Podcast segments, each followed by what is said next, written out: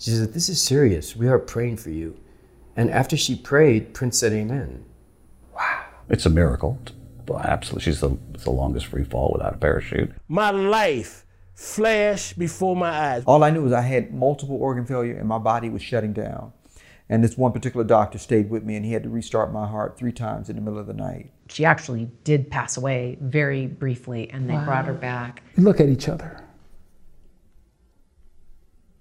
Uh, I just said, thank you. Chapter 1 Girl Who Fell from the Sky by Stanley M. Brooks.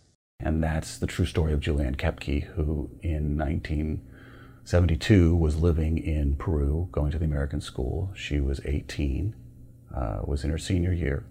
Her parents were noted zoologists. She had lived part of her childhood in the Amazon. Her parents were cataloging butterflies and bats. And then when she got to middle school, they moved her to Lima, and she grew up there, spoke perfect German, perfect English, perfect Spanish. And uh, because it was, uh, they're on a different schedule than us because their seasons are different than us, uh, their school year ends in December.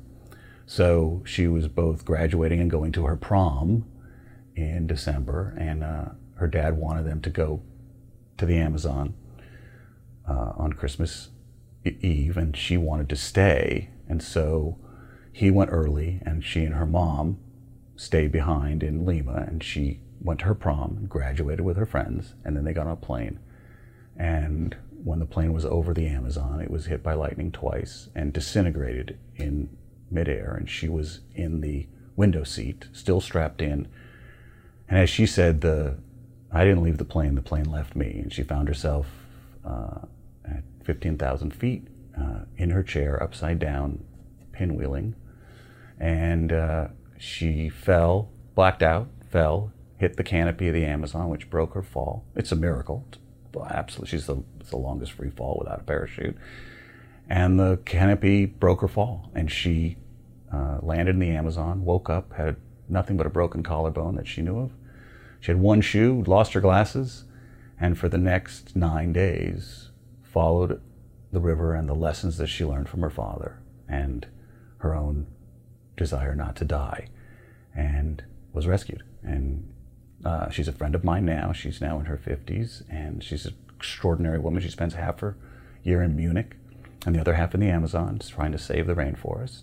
And uh, we're going to go down to Bogota and, uh, and, and the Amazon and uh, hopefully tell that story at the beginning next year. Wow. Chapter 2 Two Teachers by Bill Duke. I grew up as a racist.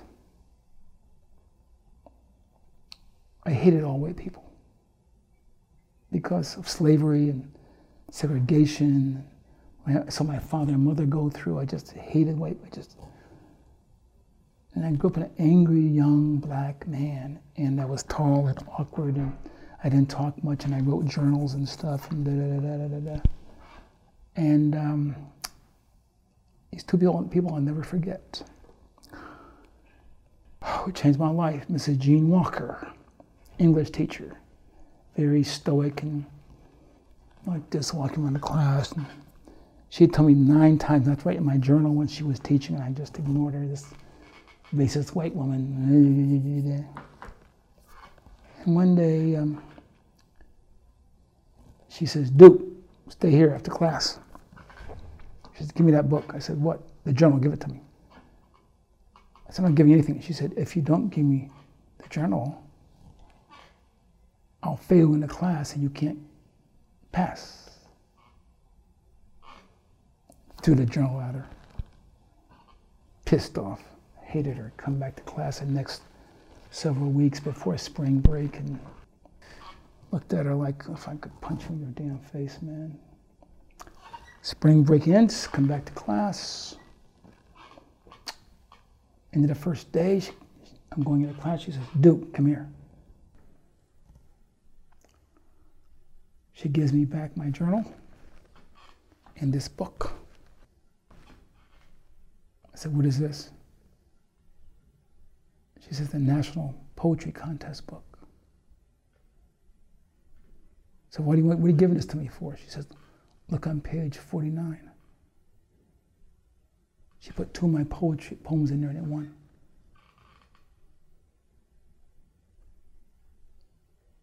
I looked at her. This is somebody I hated.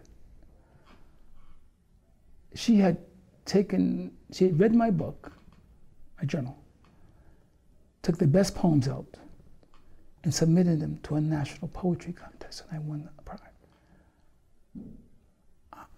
I was speechless, and she knew I was speechless. She says, There's nothing to say. You're good at what you do. That changed my mind. I wasn't quite sure how to think about race then because that never happened to me. And then I went to Dutchess Community College. And, you know, James Hall was the dean. He was in the Navy and stuff. And I'd gotten a scholarship to Boston University after Dutchess. And I went to, but, you know, it was difficult. I got a scholarship for my classes, but I had to work for room and board and food and everything. And I was working seven days a week, exhausted. And my grades weren't that great. And so da da da da da. I just gone to the arts college. I decided I was going to come home to Poughkeepsie and I was going to stay there for a year, quit BU, and uh, get a job, make money, so I can save it for that at IBM. I went during the summer up to visit my friends at BU, and I'm leaving, Dr. Hall uh, he says, "Hey Duke, come here." I said, "I, I got to go, Doc." He says, "Duke, come here, come here." Oh, this guy's a boring ass white man. I can't stand this. I go into his office just to be courteous. He says, "Have a seat." I said, "Okay." How you doing, Duke? I'm okay. You're going to Boston University, right?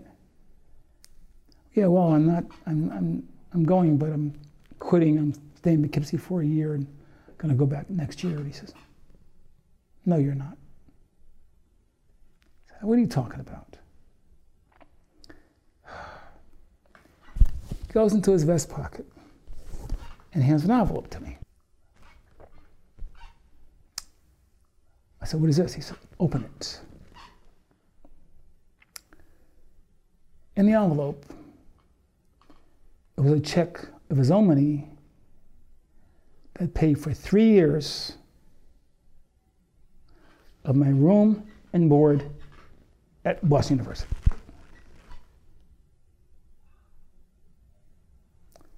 I looked in this man's, white man's face. I'm supposed to hate. He doesn't say a word. We look at each other. I just said, Thank you. He did not say a word. He put out his hand and he said, Don't disappoint me.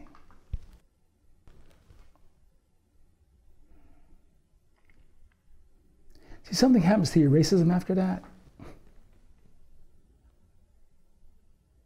That's supposed to be your evil enemy that's responsible for the negative in your life and everything. The devil, the the system, the creature.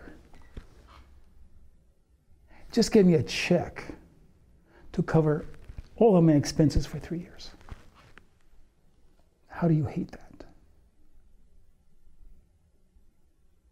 Life changing.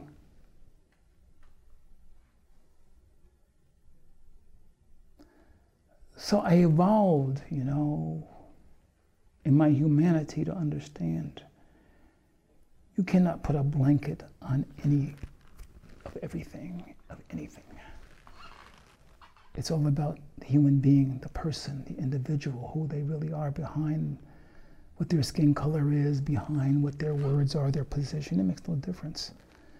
To know the human. If they respect you, you respect them. Simple. Arab, Chinese, Japanese, Jewish, white, black, green, Hispanic. Those topical services, that's a limited perception. You have the courage to uh, engage people at their level of humanity you're living.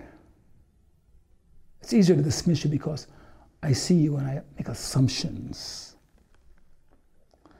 I learned a long time ago A S S U M E means it makes an ass out of you and an ass out of me to assume. And I was taught by those two incidents. It was incredible. If it wasn't for those two people, I wouldn't probably be here today. And never asked for anything.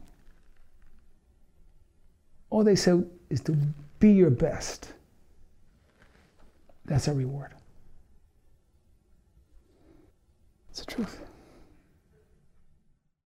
Chapter 3 Thank God They Professionals by Romeen Johnson.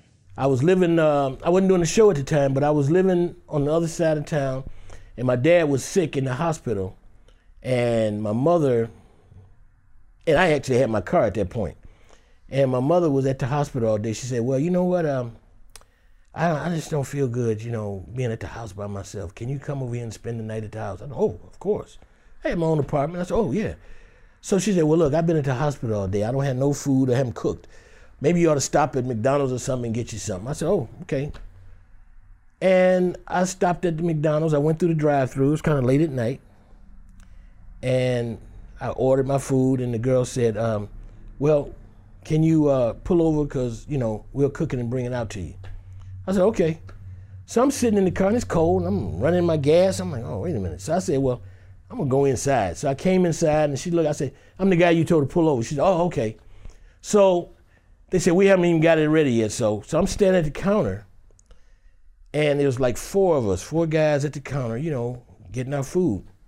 And the little boy in front of me, you know, the little McDonald's boy, he's like looking at me and all of a sudden he looks over like this and he starts doing this. And I'm looking at him like, what the look you got?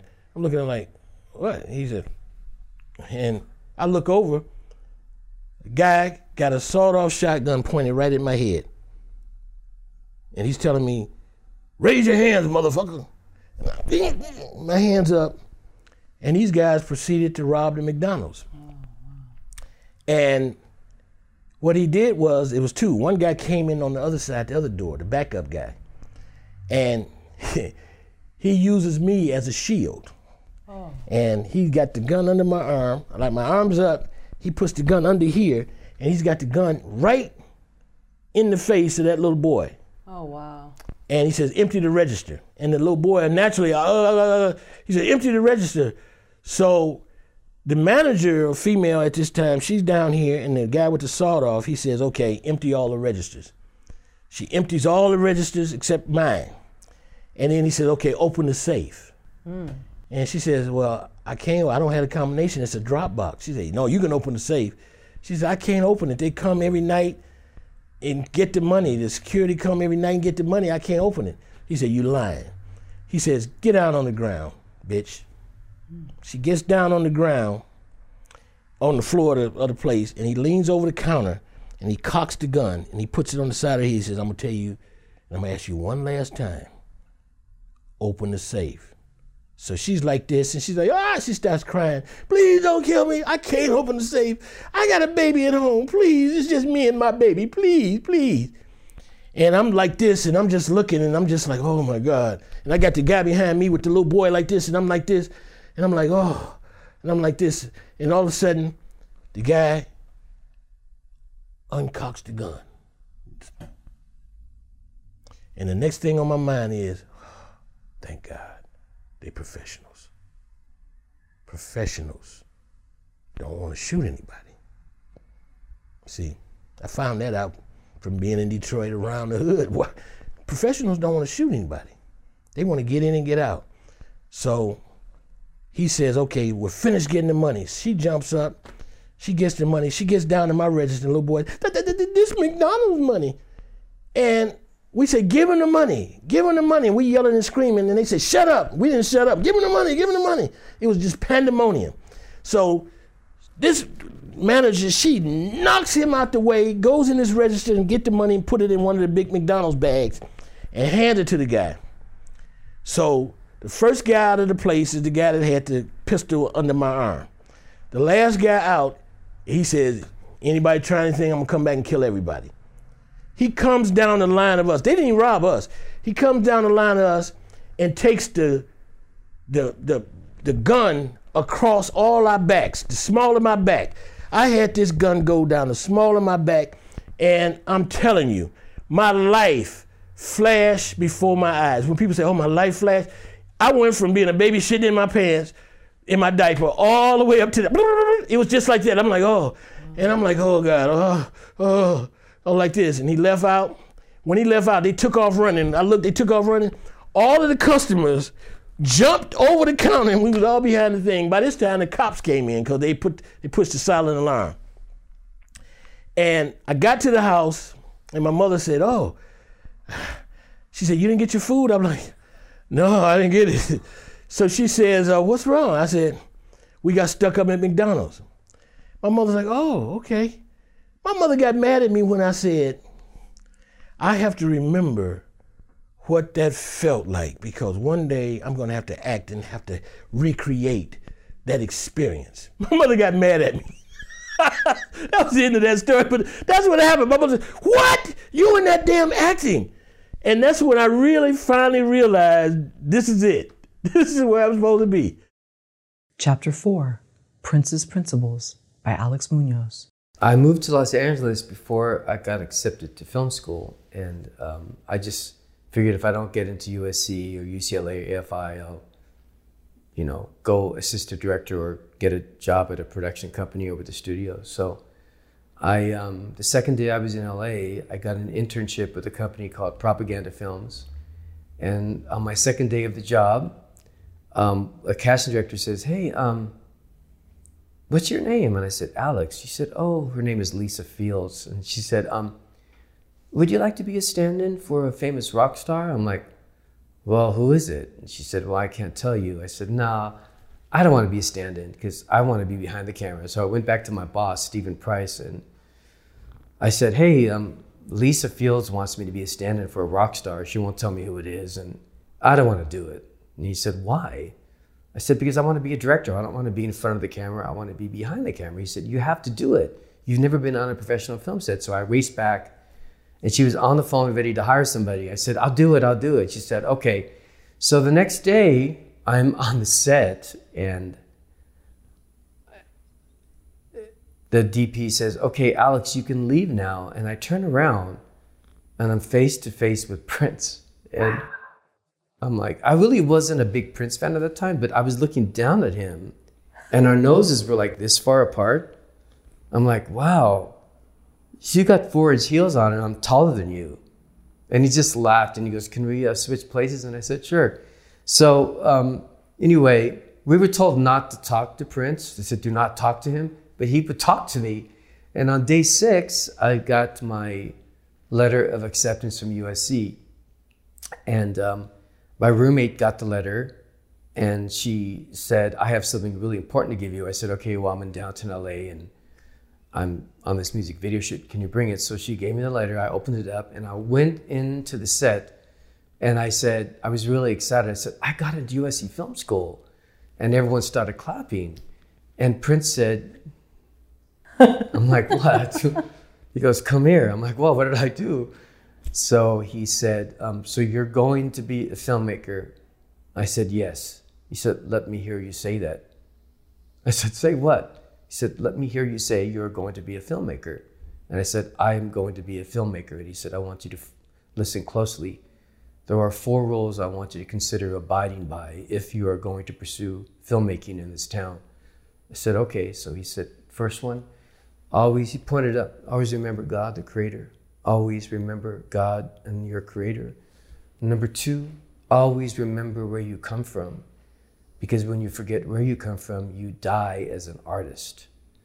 And then number three was um, break the rules. If you follow the rules, you're going to be boring and you're going to fade fast.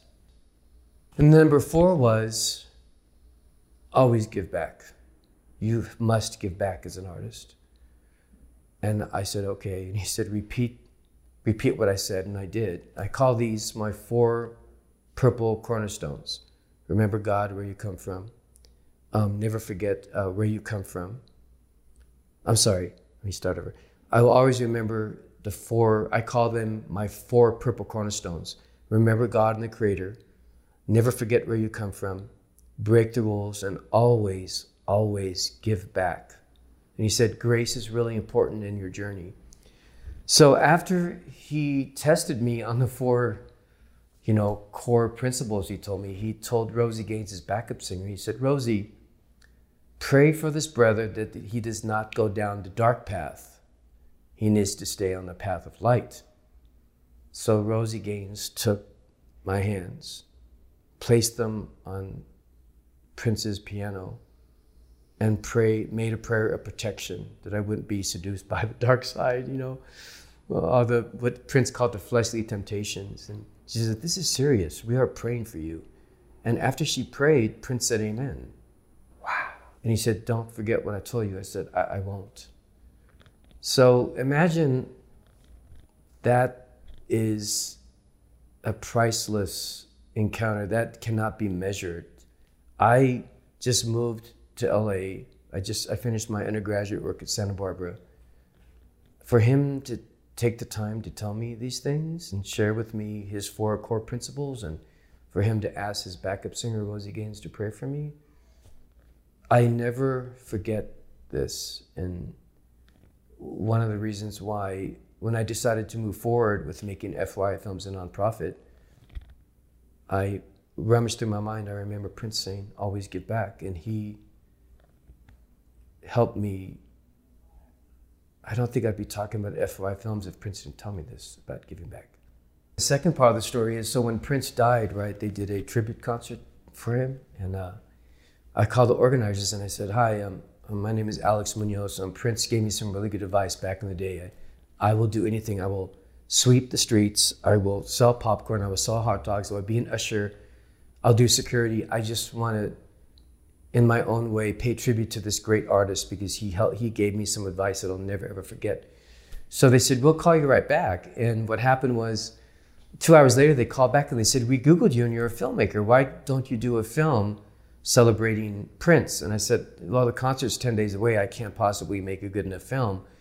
And I said, "How about if I document it?" So I went to document this Prince tribute concert, and um, the very first interview I did is is happened to be in the same exact spot when Prince told me the four purple cornerstones. It was like, oh my God, this is where Prince told me to remember God, remember where you come from, break the rules, and always get back. And I felt really inspired. Like my body was like trembling because I was, you could feel his presence in that area. It was the concert was right in front of LA City Hall, which is where they shot the video. How uncanny is that? Then um, I went out to the audience and interviewed some people about the concert, and Stevie Wonder does this amazing rendition of Purple Rain. So I'm trying to get backstage to interview Stevie, and I can't get to him. And the guards are saying, You can't talk to Stevie, he doesn't want to be bothered.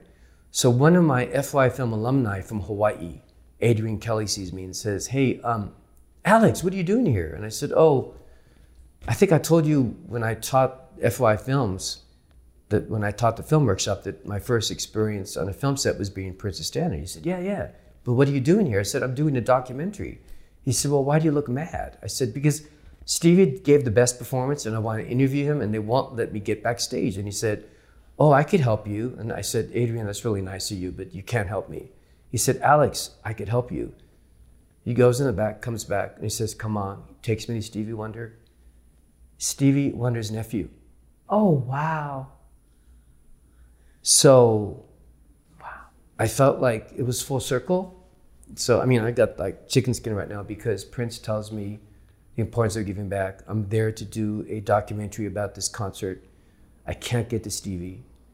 Turns out one of my alumni never told me he was Stevie Wonder's nephew. Wow. Gets me backstage because I believe I had access to Stevie and all of Prince's backup singers and all of Prince's backup dancers. Because if I didn't teach that FYI film workshop in Hawaii, I would have met Adrian And then two years later, I see Adrian at this concert and he gets me backstage. That's karma. That is, oh, I'm doing what I'm supposed to be doing.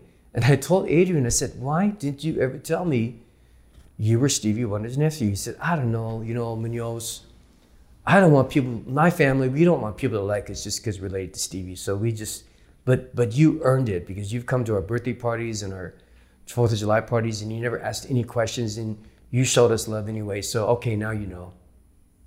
So I mean, what a, what a blessing, right?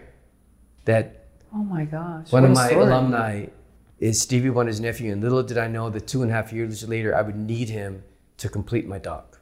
Right, and you're in the same spot where Yeah. you first met Prince. So Yes. it was a music video back Yes. in the day Yes. in front of LA City Hall. Yeah. Wow. Chapter 5 The Cat House by Jack Perez. we had a feral cat. We, we've always had feral cats come to our house because we have lots of cats.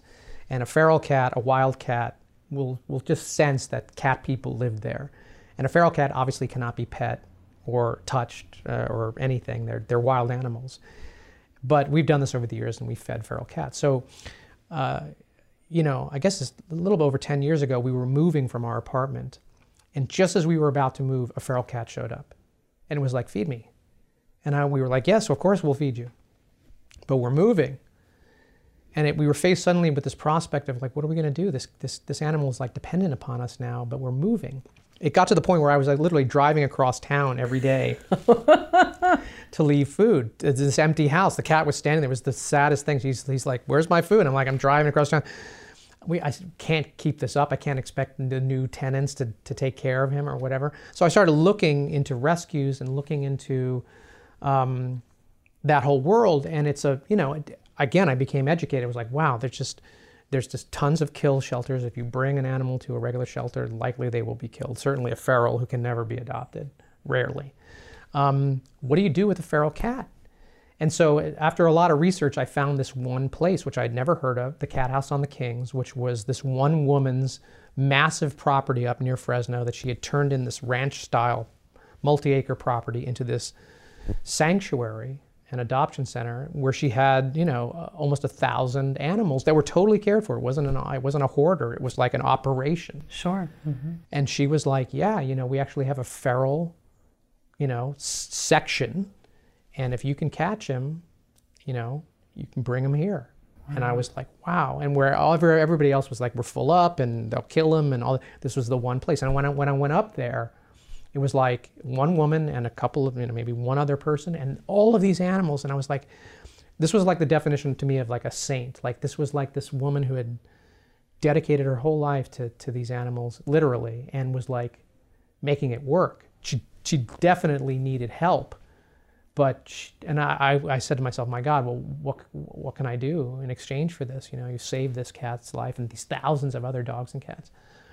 So I decided to make this YouTube video. I said, I'll come back and I'll do a portrait of you and the place, a couple minutes, and, you know, we'll put it on YouTube. And this is when YouTube was sort of new you know and and it just we just as luck would have it there were enough cat people out there that it started to go viral and people really saw that this was a this beautiful soul that was doing something so unique and she started to get donations and it started to get more well known and now you know 10 13 years later it's a it's a it's considered you know it's a very well known institution you know around the world people come from all over the world to visit this place and support support it. You know, my wife has said, you know, it's the most important film you ever made was that film for the Cat House because, you know, talking about direct action, that film because it went viral, because I made it, because it exists and it reached people, that that institution, that sanctuary received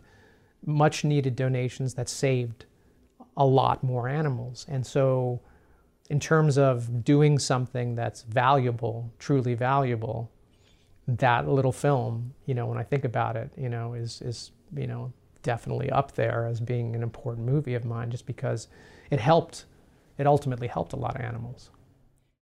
Chapter 6 Station Fire by Andy Radzewski. Do you still have the mini DV tapes?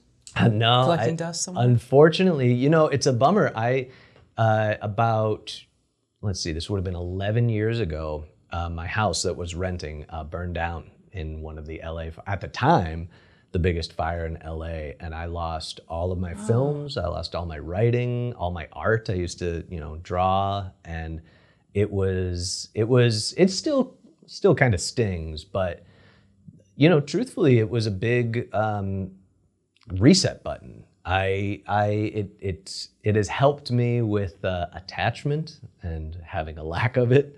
Uh, it was the year after my house burned down. I just kind of lived on the road for a year. I could fit everything I owned in a backpack, and so I slept on couches. I flew out to Hawaii and slept uh, on my buddy's hotel room while we were working on a movie out there. Like it was, my life was uh, a bit of an adventure, which I think was good.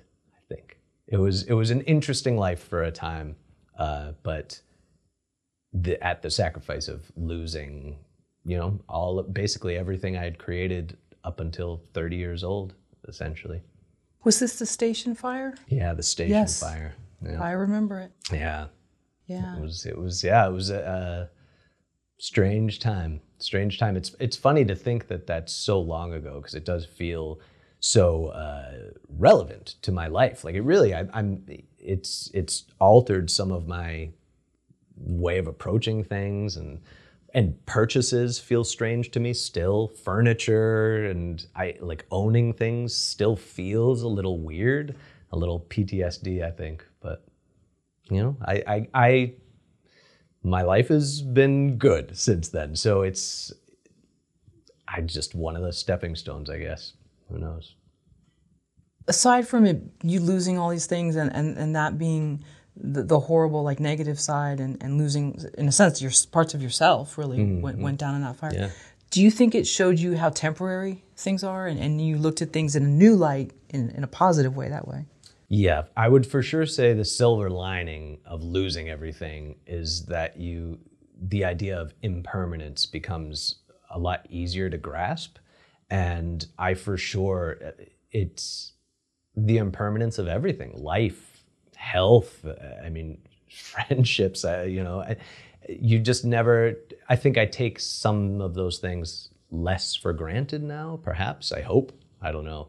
Uh, and I do wonder, you know, 20 years from now, what will the scars of that look like? Will they still be there? Will I, you know, I don't know. I moved into a house a year ago uh, after living in someone else's house for basically 10 years. I had like a wing of a house to myself. And uh, when I moved into my place last year, I owned nothing. I had no bed. I didn't have a chair, a desk. I had nothing. And so 11 years, well, 10 years, I guess, at the time after the fire was the first time that I was like, okay, I got to purchase some things.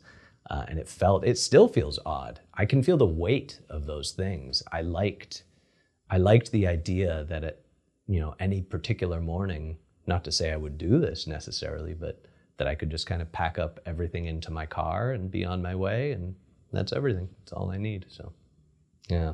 I don't know. So it's strange. I think I'm still uh, processing all of it, you know, in terms of its ultimate lessons. No, things do own you. It, it's true. Yeah. Mhm. Yeah, they have a weight for sure. Yeah. Chapter 7 Last Moments by Adisa. 10 years ago, I went to Sierra Leone with Isaiah Washington on a documentary uh, film shoot. And on that shoot, uh, that shoot literally would change my life. Uh, not only did I get exposed to Sierra Leone and um, the conditions over there, because they had just undergone a civil war, and Isaiah was looking up his roots, and I was part of the documentary team. I had a great experience. But when I came back, I had a near-death experience because I had caught a virus over there called the hantavirus.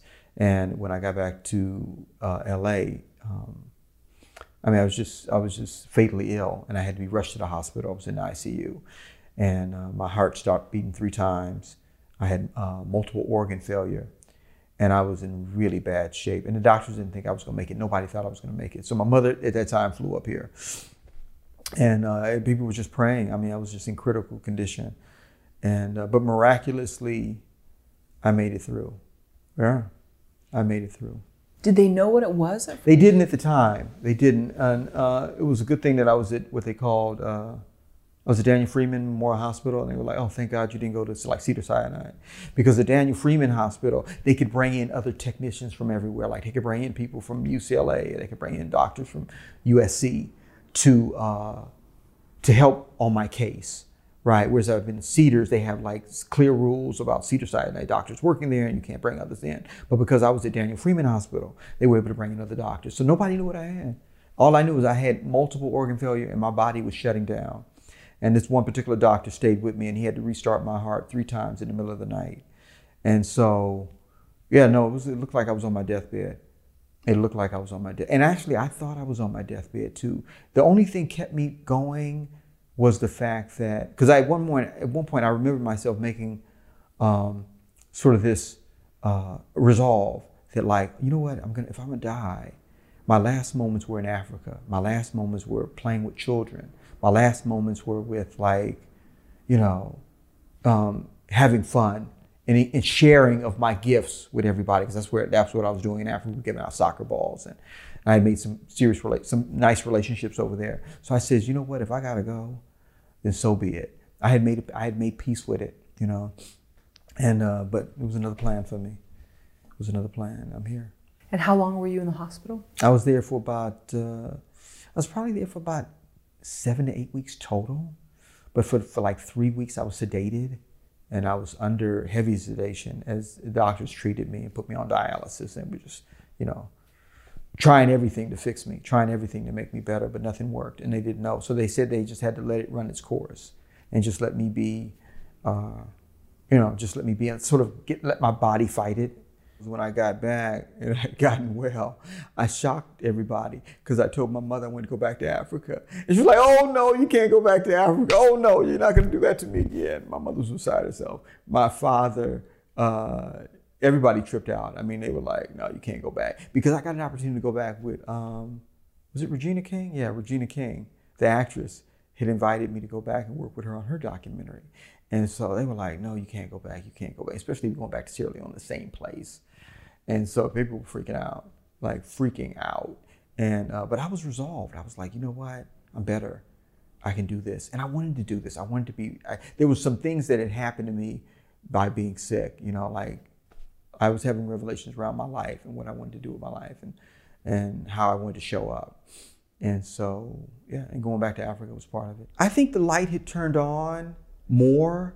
I'm not gonna say it was completely different. I mean, I was like I was already like a very positive, optimistic person, wanting to do things, but I was probably stopping myself, like the, the tournament in Africa and working with the kids. I never thought I could do that. You know, like I, there was something about the way I was living life that I felt like um, that was larger than what I could do, right? And so I started to. T- so yes, to answer your question, once I got better, I started to test the boundaries more, like around greatness and largeness, and saying that I can do it. I can do that. Why not? Right. And so, yeah, in that way. And then having to experience death also, I mean, it just gives you this sense of, I'm not saying immortality, but you to experience and be that close to death and to know that it can be snapped away from you at, at an instant, it, it kind of sharpened my focus about living life in the present, moment to moment, and doing as much as I can in that moment. Chapter 8 Amy Purdy's Journey by Barbara Seymour Giordano. Essentially, Amy's story is that at 19 she contracted meningitis and she died essentially and then was brought back. But she'd gone to the hospital. She, what it does, it, she was so advanced in it that the the um, body tries to save the organs and the blood rushes from it. So uh, rushes from the vital organs, and your hands turn purple, her feet turn purple, her cheeks and nose. And when that happens, it's like frostbite. And so when they got her to the hospital, um, it was touch and go. She she actually did pass away very briefly, and they wow. brought her back. Um, but it was touch and go for a long, long time. And then um, in the end, they had to uh, to amputate her legs from the ankles down mm-hmm. or the calves down, and uh, both of them. And but everything else was saved. I mean, she did have a lot of other. She lost hearing in her ear. She had all oh. of these issues. so here she was, this story, and she'd done a lot already at this point. You know, she had been in a Madonna video and she'd done all these things. But I had to, because she'd done so many things, I had to weigh and measure what was important in the story. And that's where I had to trust my intuition and where I could actually look at this guide of the hero's journey because her life story, this particular incident, fit perfectly in it. So it isn't a life story, it's not an autobiography, it's a moment in time and a great speech is. It doesn't try to cover too much, it's a very narrow subject. And this narrow subject for Amy was her life, this life where she no longer, she had to let go of the old Amy to embrace the new Amy. And we wrote that in there. And every time she goes, every, every time I say that line, I cry. Mm. And I was like, good, yay. but that was the middle part of the hero's journey, the very point where she then begins to embrace the journey that she's on. So even though you go over the threshold, right, you go through the steps of, and I can't remember all of them, but there's that low point in the circle, right? And that's where she began to rise like a phoenix from the ashes. And she began to bring back what she learned, of course, to cross back over and bring the elixir back um, to the world, which was a speech. So it was really about her experience and what she learned and the struggles that she went through and how hard it was, but yet how she wouldn't change a thing, right? And so I had to figure out do we keep the Madonna video part in there? Because my speakers use slides, right? The majority, I think I've only worked with a couple who have not. Mm. Um, and high resolution photos, I don't, occasionally I let them use text if it's important to the story. But the, the images are wallpaper that really um, helps the emotion stick. So the story will be stickier if the, if the resolutions and the photos of the resolution, the resolution of the photos are, are super em- emotional, the photos themselves. And she had a lot of emotional photos. And so uh, we chose the, the most important parts of the story. So we had to take them, the audience low, to the lowest point to bring them back up again in the journey where she was resurrected. So she does the TED Talk and then what's the response within oh. what amount of time? So this is so exciting because it's a TEDx talk, right? So this is 2011, and and she's like, okay, I did the talk. It's been posted. It took like a month before they posted it. Great. And this was probably so we did it in May. It probably went up in June. Crickets. Giddy, giddy, giddy. She got about 20,000 hits and through December. And then I think it was in December uh, all of a sudden she calls me like completely worked up. Oh my God, Barbara, what? Go look at the TED Talk. They had taken the TEDx talk and put it on the TED page. Oh. And they don't do that anymore, but they, they did it for her. And so that's where you can see it is on the TED page. They put it on the TED page. And once that happened, it went viral. Wow. And she's like, people are writing in Arabic. Like a month later, it just started going everywhere. And we were watching it tick through like, you know, 30,000, 40,000, 50,000 by the hour. And we're like, oh my gosh, this is so exciting. And yeah, so she just captured the hearts and minds of so many people, her story. And it, it's, it's a remarkable story. And she's a re- remarkable woman. Just a really beautiful on the outside, but equally as beautiful on the inside. Chapter 9 Instinct by Walid Azami.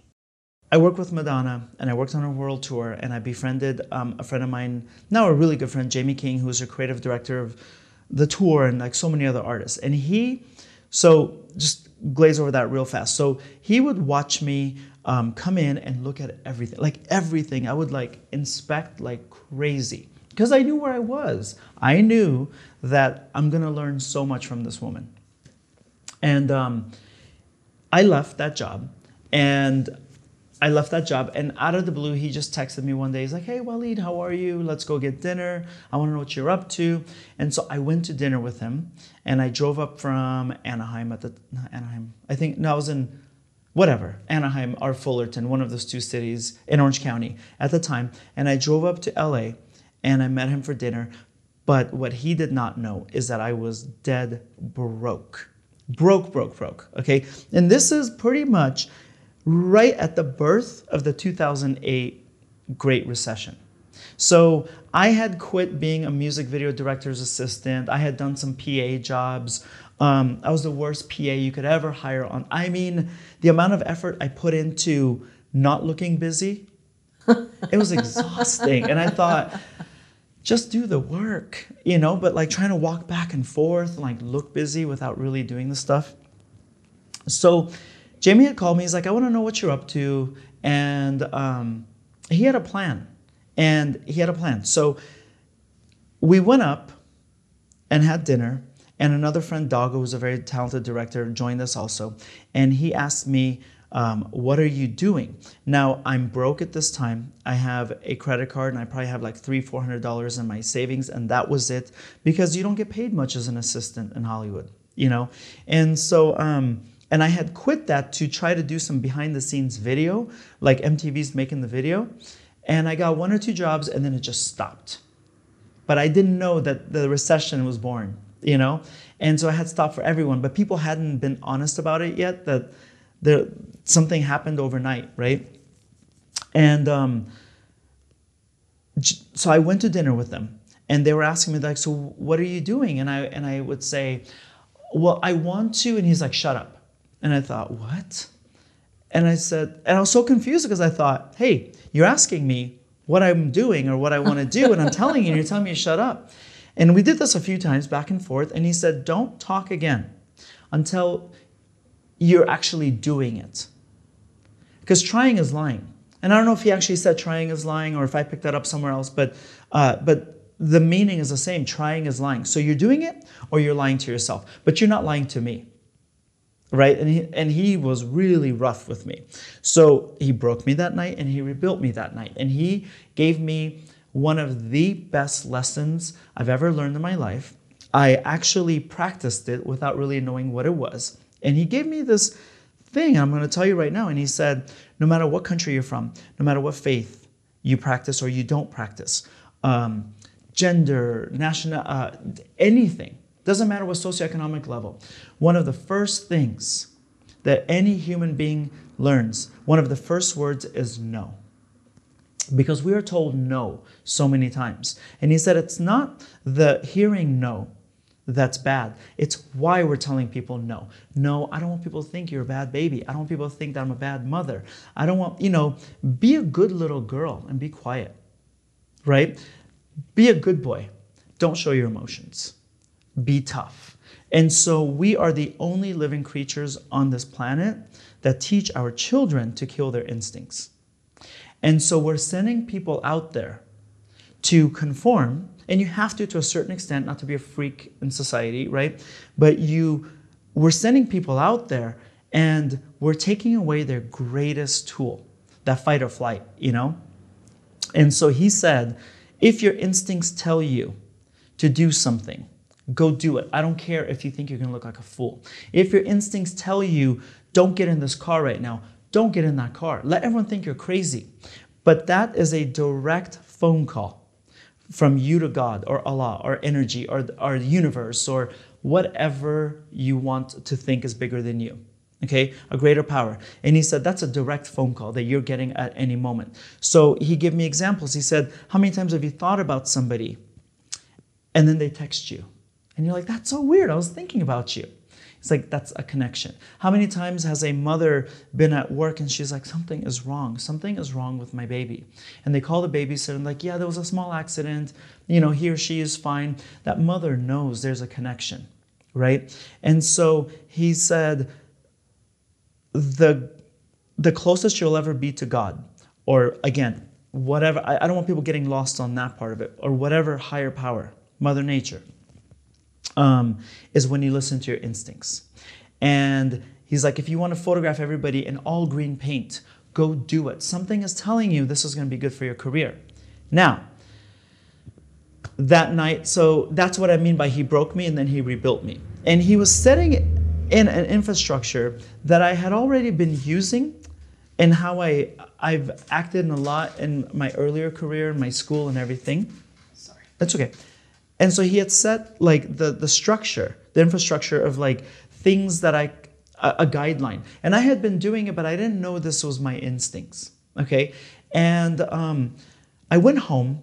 Thank God he paid for dinner because I did not have money to even pay for my portions, and we had like drinks and dessert and appetizers. And I'm like, oh my god, you know, that's expensive. And he set me on my way, and for like a week after, I had um, this weird feeling. Apparently, was my instincts, but this weird foreign feeling that I should buy a camera. But I didn't. like, When I tell you, I did not even know that a, a camera you can detach a lens from a camera, like a DSLR, I guess mirrorless now, whatever. I did not even know you could do that. I didn't know what an ISO was. I knew nothing, nothing about a camera.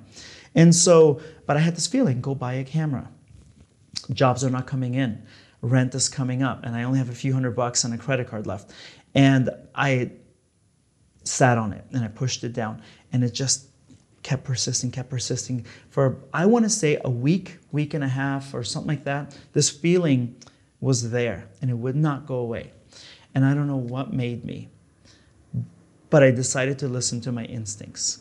And I went into a camera shop and um, and I, I'm such so naive, but I went in and I said, hi, um, I said, hi, um, I have two thousand dollars my credit card. And I said, I have $2,000 and I want to be a photographer.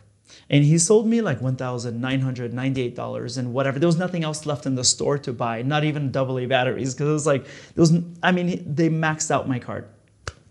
And I bought a, uh, a 40D, which is not even a real, it was like a prosumer camera. And it was a good camera, but I'm just saying it wasn't like it was whatever. It was like a rebel today or something. And I had no, I sat in my car and I remember the most nauseous feeling and I thought, what did I do? I even now I can't even get a cash advance on my last credit card because I maxed that sucker out. I went home and just I was just I was a mess. And what a dramatic person, but I was a mess, you know, and I thought, man, I don't even know how to turn this thing on. Like, no joke, I have no idea how to turn this thing. I did not know what a single, I didn't know a single thing. Okay. But about, I started shooting things like um, leaves on a tree and a trail of ants, and it was all horrible pictures. I got a call because I wanted to do behind the scenes video.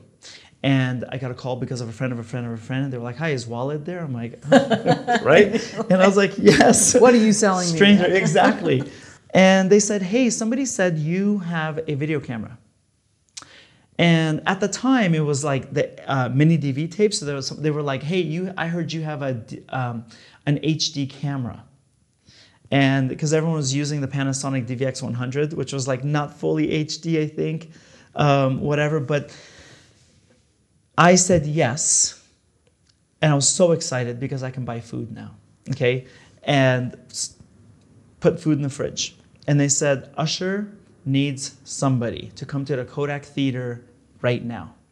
And I'm packing everything in a bag, throwing everything. Didn't even have camera bags, like I put them in a gym bag and stuff. And I'm about to close the door.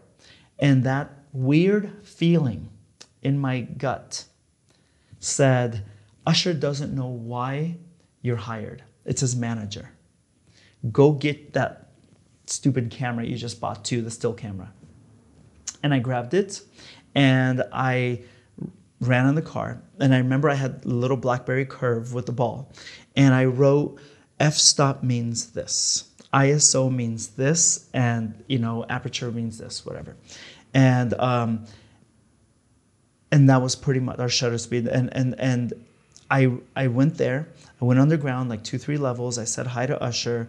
And I'm one of those people that when I'm nervous, I look like I look like I'm hiding a bomb. I'm telling you, it's like this. it just looks so bad, you know. And um, I don't have a poker face whatsoever. And I was just shooting stuff, and I decided to put the video camera on a tripod in the corner. So now it looks like a security camera. But Usher has the footage, and I wish I, I had it. But um, of me trying to figure this out and looking at my BlackBerry, I'm like, okay, th- this button did this, and I'll take pictures. And I didn't even know that um, I had a one gigabyte card, CF card.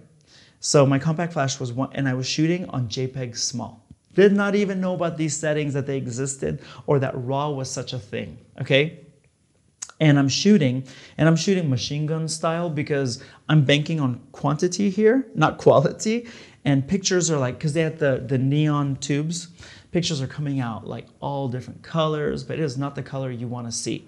And Usher's coming out blurry um, because I'm apparently on like, like not even at 40. I think it was like it was basically it was I pretty much almost had the bulb button, you know, the, like it was just dragging the shutter. Everything was blurry, and I'm ramping up the ISO as high as possible. I'm just hitting any button, okay?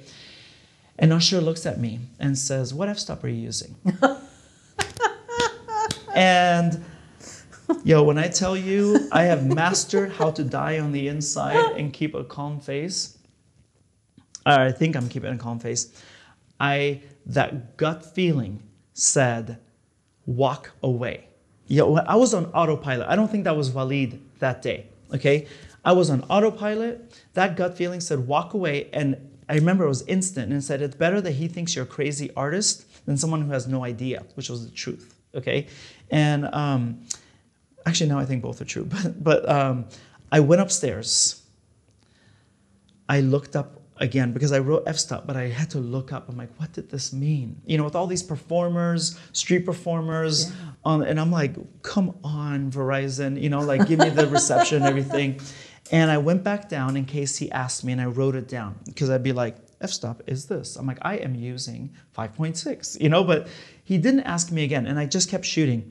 I went home, I went home, and um, sewed down and I looked at all the pictures and I did not even know that Photoshop exists. I did not know Photoshop was a thing.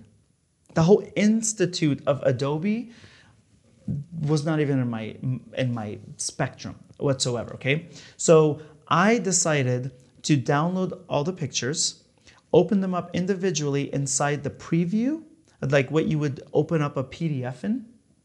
And so you have the option of bringing down contrast, exposure, saturation, hue, and that's about it. And I'm looking at these pictures, I'm like, I don't know where Usher is because everything is blurry. I can't tell, you know, anything. And out of that, I probably pulled under 10 images that you can identify it was Usher and that he was actually in focus on accident. Oh. Okay? And I pulled up about 10 of them. And this is me opening a, a, a, picture one at a time. I'm like, no, next. Uh, it was a disaster, okay? And then I, it was like, I did not even know such a thing of Lightroom existed. So I would take them in one folder, copy them, paste them into a second folder as I'm, as I'm eliminating which pictures I want, you know, and narrowing down. And I found about 10, 12, maybe nine, I don't know. But I, I opened them up in that preview panel and I thought, oh my God, they're every color under the rainbow. And I remember again that that instinct was really in play and was like, just turn it all black and white.